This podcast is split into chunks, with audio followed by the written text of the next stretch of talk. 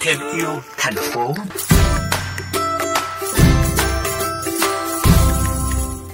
Thưa quý vị, tổ hợp giáo dục Soso Edu ra đời với mong muốn mang các hoạt động trải nghiệm thực tế tới các gia đình, phụ huynh và học sinh,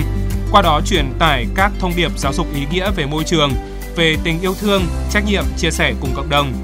Đặc biệt trong thời gian gần đây, các chương trình của tổ hợp giáo dục Soso Edu đã có nhiều hoạt động hướng tới môi trường, nhận được sự quan tâm và ủng hộ ngày càng nhiều từ các học sinh và phụ huynh tham gia.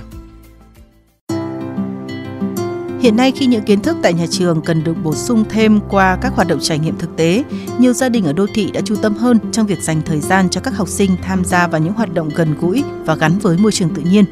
Chị Sao Mai, người sáng lập tổ hợp giáo dục Soso Edu cho biết, mình thành lập tổ hợp giáo dục Soso Edu cũng nhằm mục đích là đưa cái thiên hướng giáo dục trải nghiệm đến nhiều hơn cho các bậc phụ huynh cũng như là các em học sinh. Thì các cái hoạt động về trải nghiệm cũng như là chia sẻ trách nhiệm xã hội được đưa vào, nhất là các cái hoạt động về môi trường. Ví dụ như đưa các bạn nhỏ và các bậc phụ huynh là lên các cái vùng sâu, vùng xa, kết hợp với đó là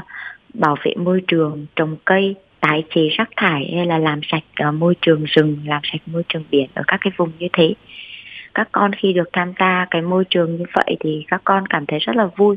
có cái khả năng sáng tạo tốt hơn, đặc biệt là các bạn ấy được về với thiên nhiên ấy. thế nên là các bạn ấy phát huy và khai phóng được cái năng lực bên trong bản thân mình rất là nhiều và cũng biết yêu môi trường hơn và biết yêu cái đời sống xung quanh bản thân mình nhiều hơn đẩy mạnh hoạt động liên quan tới môi trường sau thời gian chịu ảnh hưởng của dịch bệnh Covid, chị Sao Mai đánh giá rất khả quan về mức độ quan tâm của các phụ huynh, học sinh nói riêng và mọi người nói chung về vấn đề bảo vệ môi trường.